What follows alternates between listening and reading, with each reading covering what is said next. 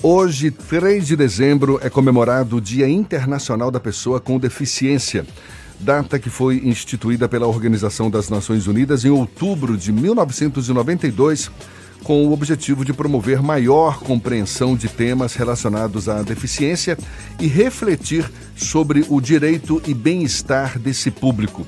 No Brasil, uma lei de julho de 2015 determina que seja assegurado, em condições de igualdade, o exercício dos direitos e das liberdades fundamentais pela pessoa com deficiência, visando a sua inclusão social e cidadania. Apesar da lei assegurar o direito à inclusão social e cidadania, na rotina das grandes cidades brasileiras, o que se percebe é a dificuldade de tornar possível a acessibilidade de pessoas que têm algum tipo de deficiência, bem como a sua inclusão.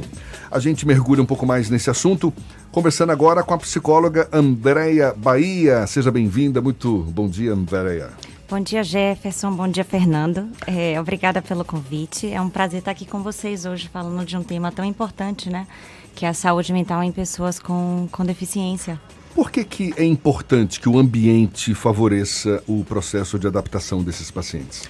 Ah, na maioria das vezes, Jefferson, o que acontece é que essas pessoas elas já têm uma condição é, de desenvolvimento muito mais desafiadora por conta das próprias limitações físicas é, ou cognitivas que a deficiência ela, ela vai impor, seja ela uma condição que o indivíduo já nasce, né, uma condição é, congênita, ou, por exemplo, um, um problema que foi adquirido ao longo da vida. Então, as, as necessidades é, do indivíduo, ah, por exemplo, de suprir ah, condições básicas, por exemplo, de sobrevivência, como sexo, ah, por exemplo, sede, fome, ou as próprias necessidades sociais, se para um indivíduo isso em algumas condições já é mais desafiador, imagina para uma pessoa que tem essas limitações. Então, isso vai colocar esse indivíduo ah, numa situação de maior vulnerabilidade mesmo para problemas de saúde mental. Você citou necessidades em três níveis aí, não é? Necessidades fisiológicas, Aham. psicológicas, porque tem a questão da autonomia, do relacionamento, da competência, e sociais, Sim. não é verdade? O que se idealiza como cenário mais favorável é o- a garantia do exercício dessas, desses direitos todos nesses três níveis, não? Sim, a, a grande questão é que isso reúne um conjunto de fatores, né?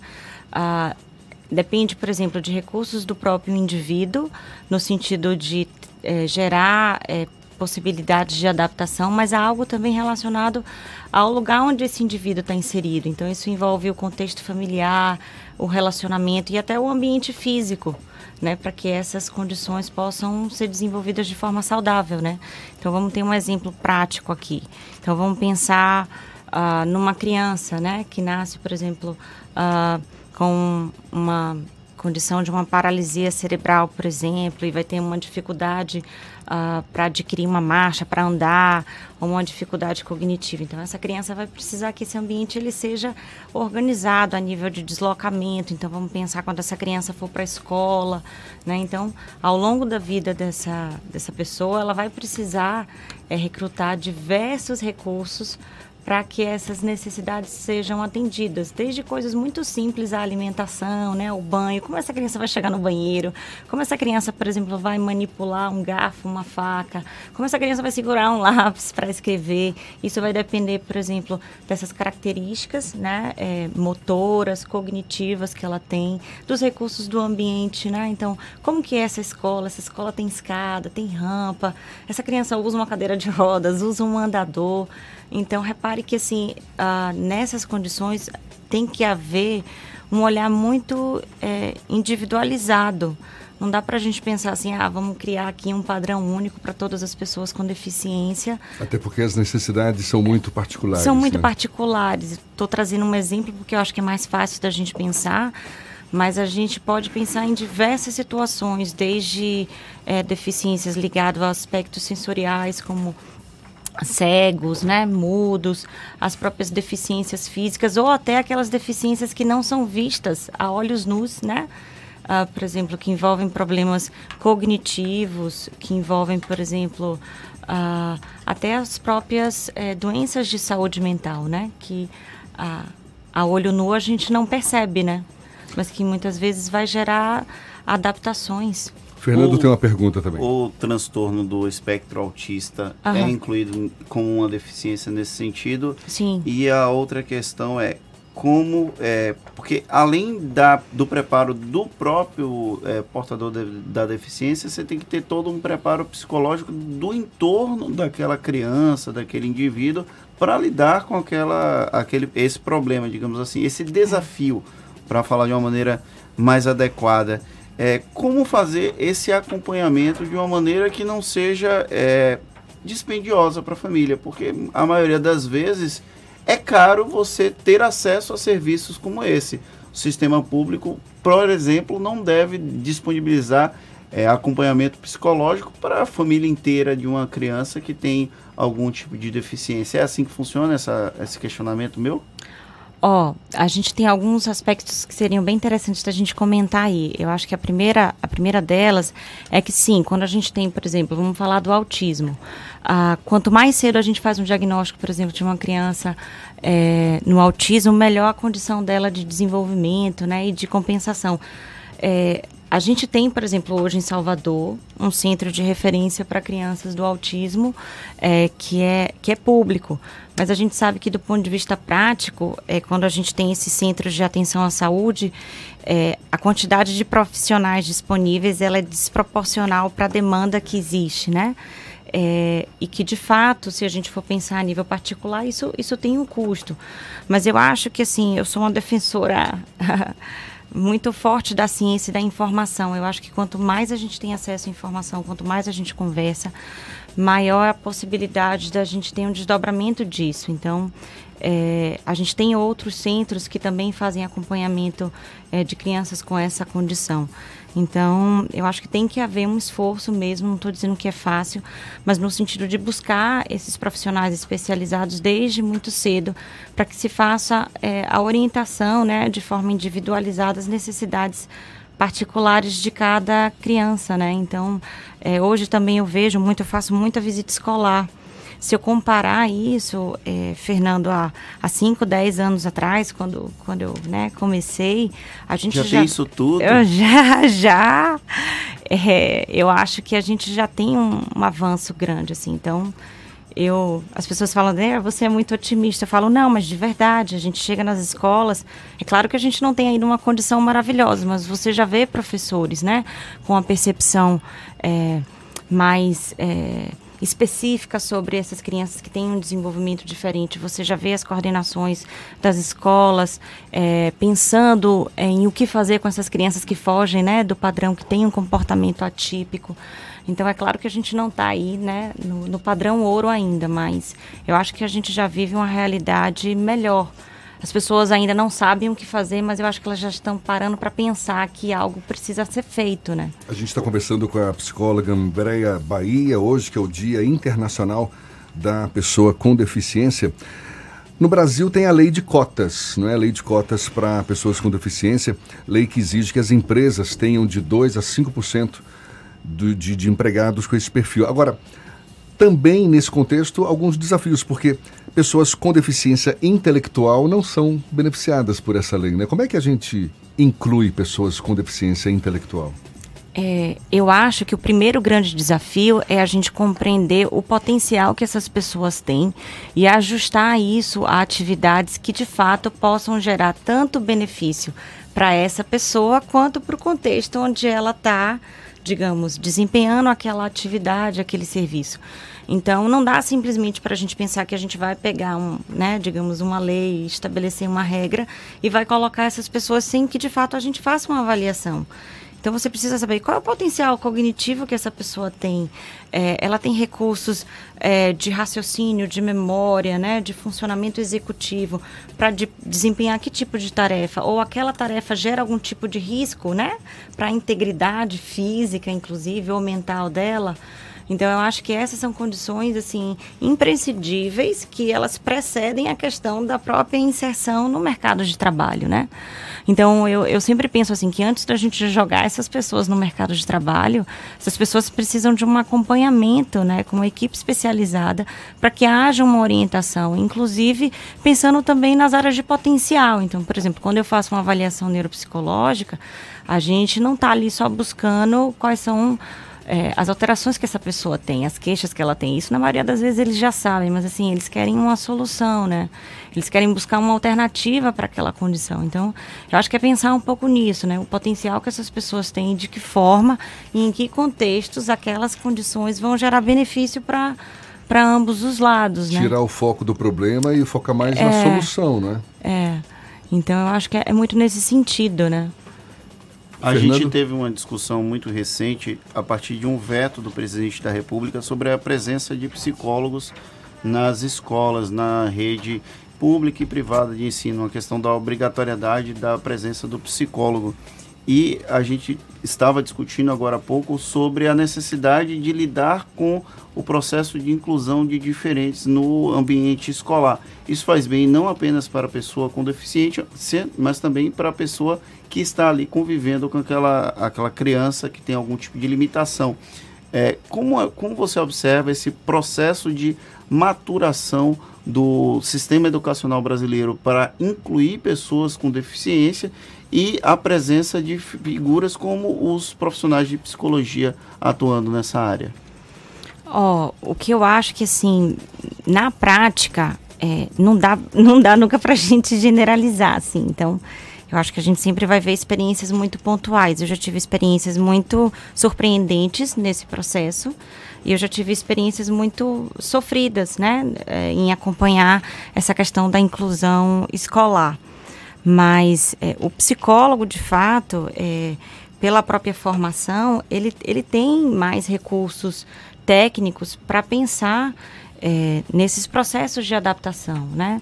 Então, de fato, se você perguntar a minha opinião, eu acho sim que é, somos profissionais que temos que estar dentro desse, dessa coordenação ali, ou desse grupo é, de profissionais na, na área de educação e da escola. Então, é, eu torço para que, de fato, né, isso venha acontecer, porque isso só vai gerar, eu acho que, benefícios de uma maneira ampla. Mas, é, em situações particulares, você vê também outros profissionais buscando formação. Então você vê hoje uma integração. Eu sinto muito assim uma integração das áreas. Então você vê os pedagogos, os professores, né, buscando formações. Você frequenta congressos hoje, mesmo na área da psicologia, você encontra com profissionais da área de educação. Eles estão cada vez mais assim interessados nessa questão. Uh, Uh, do desenvolvimento do cérebro, da neurocognição e como que isso tem um impacto nas formas de aprendizado e educação. Então, eu acho que essa, né, essa interseção entre as áreas, né, essa comunicação, eu acho que ela é a chave para a gente ter um, né, um avanço nesse sentido, independente né, dessas questões políticas ou legais. Então, eu acho que a comunicação, eu acho que é, acho que é a, a via de maior força para a gente, de fato, gerar mudanças. A gente conversa com a psicóloga Andréia Bahia hoje em que se comemora o Dia Internacional da Pessoa com Deficiência. E a gente retoma esse papo já já. Agora são 8h32 na Tarde FM. Obrigado, Thaís. E a, a gente retoma a conversa com a psicóloga Andréa Bahia, psicóloga da Singular Medicina de Precisão. Hoje, em que se comemora o Dia Internacional da Pessoa com Deficiência. A pessoa com deficiência é, é, é, é, algo muito mais complexo do que a gente imagina. Até porque existem pessoas com deficiência, deficiência física, por exemplo, que têm capacidades compatíveis e similares às das pessoas que não possuem qualquer tipo de limitação física. Tem aquelas que possuem dificuldades mais acentuadas, não é? Demandam condições especiais. Qual a importância, na sua opinião, da, da necessidade de programas, serviços e atividades específicas que garantam essa acessibilidade plena? É, ela é, é, fundamental, né? Então, por exemplo, num processo de reabilitação dessas pessoas, é, você precisa, eu sempre assim, é o recrutamento de uma força-tarefa, né? Em diversas instâncias. é, dependendo da fase de desenvolvimento desse indivíduo, infância, adulto, idoso, é, é o ambiente em que ele está inserido, é o momento de vida que vai determinar quais são os recursos e quais as condições que devem, é, que devem ser movidas nesse sentido. Então, é, a, a, o suporte, a presença, por exemplo, é, da família, né, de um, é, de, um, de uma equipe especializada. Então, assim, os programas de reabilitação. Então, quando você está falando, por exemplo, né, dos pacientes mais severos, de condições mais severas, a família sozinha, um profissional é, sozinho no consultório, é, ele não vai ter tantas condições, por exemplo, é, para dar suporte a um paciente como esse. Então, você precisa estar tá dentro de um, de um centro especializado, então, um centro de reabilitação. Então, a gente tem aqui em Salvador né, o o SARA Kubitschek, né, o IBR. Então, tem que buscar centros onde de fato você vai ter uma equipe é, multiprofissional, uma equipe interdisciplinar para dar suporte a essas pessoas e fazer uma avaliação adequada e orientando, né, assim, essas pessoas é, para que estabeleça. Eu sempre falo assim, a gente tem um é, um, um, período onde você precisa estabelecer metas, né? E como que essas metas vão ser cumpridas. Então, esses objetivos, eles vão ser estabelecidos de forma individual, né? Para cada um desses, desses, dessas pessoas, desses pacientes, de acordo com essa fase de vida e as necessidades. Então, é, você precisa aí de uma, de uma força-tarefa, né? Mas tem uma coisa bem interessante que eu acho importante falar, né? É, que é sobre os aspectos genéticos, né? A gente está falando aqui de saúde mental, é, e a gente muitas vezes tende a pensar muito só no contexto do ambiente, né? Assim, como se as, as questões sociais, ambientais fossem, por exemplo, as únicas responsáveis por determinar o problema na vida das pessoas. Mas hoje a gente sabe que a a, a, essa, esse padrão de herdabilidade, por exemplo, ele tem um papel bem significativo. Então, lá na clínica, hoje, a gente discute muito isso e a gente sabe o quanto que essa investigação genética ela é determinante. Já está chamando atenção para esse ponto, para a questão da importância de se investigar possíveis... Sim heranças genéticas que possam resultar em alguma deficiência. Exato. Não só na deficiência, como doenças é, de uma maneira geral. Então, ah, com essa condição hoje, né, esse, recurso é, da medicina, da genética, você pode inclusive hoje mapear é, condições que favorecem, inclusive, os tratamentos de forma mais individualizada. Então, se a gente pegar, por exemplo, problemas como depressão, que atingem pessoas com deficiência e a população de maneira geral. Então, você se pergunta hoje por que, que determinados pacientes respondem tão bem a tratamentos medicamentosos e outro não, se a medicação é a mesma, né? Então, a gente sabe que tem uma diferença ali molecular, bioquímica nos indivíduos e isso é uma condição genética. Então, a gente compreender isso, investigar essas condições, vai fazer uma diferença também muito grande no tratamento. Então, eu sempre digo assim, é uma combinação de fatores. Você tem os fatores sociais, ambientais, mas a gente sabe, por exemplo, que daqui a 10 anos a gente provavelmente vai ter a condição uh, de ter um mapeamento genético, DNA das pessoas. Então, isso também vai favorecer muito a questão de tratamentos, né?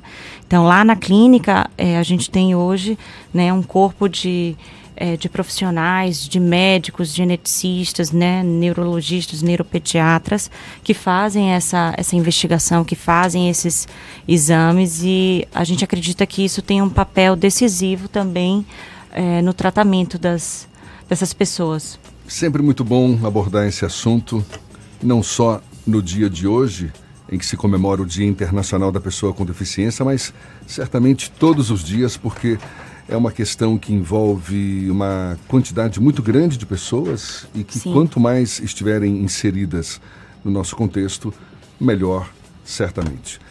Psicóloga Andréa Bahia, psicóloga da Singular Medicina de Precisão, conversando conosco aqui no Isso é Bahia. Muito obrigado pelos seus esclarecimentos, pela atenção dada aos nossos ouvintes e um bom dia. Obrigada, Jefferson, Fernando. Foi um prazer estar com vocês. É, bom dia a todos.